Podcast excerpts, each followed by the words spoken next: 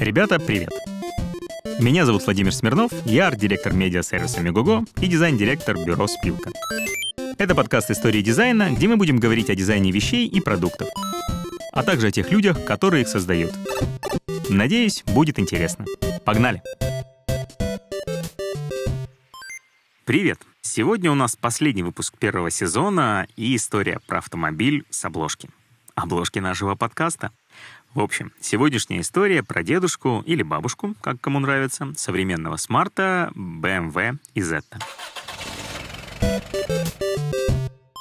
Начинается наша история в 1953 году на Туринском автосалоне, где Изетта была показана в первый раз. Яйцевидная форма, кабина, больше напоминавшая кабину вертолета, чем автомобиля, Изетта привлекала внимание и казалась машиной будущего. Представила машинку компания ISO, а разработали ее два молодых авиационных инженера. Отсюда и подход к кабине, как к кокпиту самолета или вертолета. Звали инженеров Эрминеджильдо Претти и Пьер Луиджи Раги. Ребят пригласил сам владелец и основатель компании ISO Ренцо Револьта и поставил задачу разработать суперэкономичный и недорогой автомобильчик, такой, чтобы его смогли себе позволить все итальянцы. После войны с деньгами у всех было туговато. Изетта получила каплеобразный кузов, одноцилиндровый 236-кубовый мотор от мотоцикла Изомото 200, который располагался сзади, и задние же ведущие колеса. Изначально Изетта задумывалась трехколесной, но во время испытаний стало ясно, что яйцеобразная машинка, разгоняющаяся до 70 км в час, не очень стабильна в поворотах, и ей добавили еще одно колесо. У машины была всего лишь одна дверь, которая находилась неожиданно спереди. И чтобы не мешать входу-выходу пассажиров, э, рулевая колонка откидывалась. Выпускалась из этого поначалу только в белом цвете. Как показали последующие продажи, Эрменеджильдо и Пьер Луиджи с заданием справились не до конца. Маленький Иза получился суперэкономичным и стильным, он нравился публике, но его не покупали. Кажется, дизайнеры не учли климат Италии. Большую часть года в Италии тепло и мало дождей, поэтому те, кто хотели экономный транспорт на каждый день, покупали мотороллер. А те, кто хотели автомобиль, покупали автомобиль, а не стильный мотоцикл с крышей.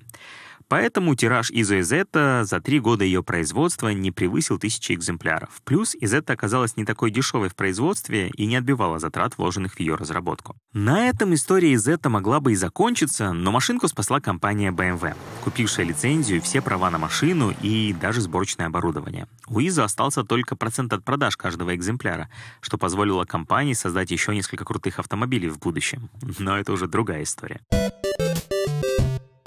Зачем же из этого понадобилось BMW э, или BMW? В то время баварцы находились на грани банкротства. После войны 4 из 5 заводов оказались под управлением военной администрации Советов, а потом и вовсе отошли к ГДР. Продажи мотоциклов упали, а новая модель BMW 501 вышла дорогой и продавалась плохо. В общем, компания искала пути выхода из затяжного кризиса.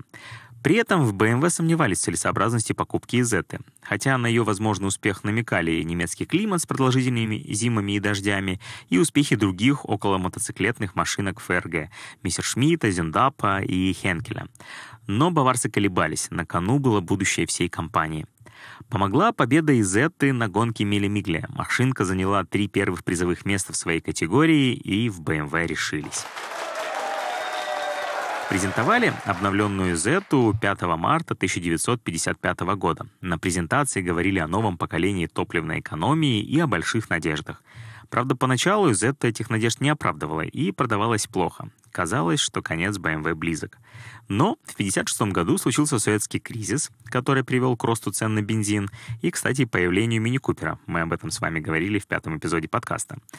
И дело у BMW пошло. Из это с расходом 3,5 литра на 100 километров оказалось отличным решением в кризисное время.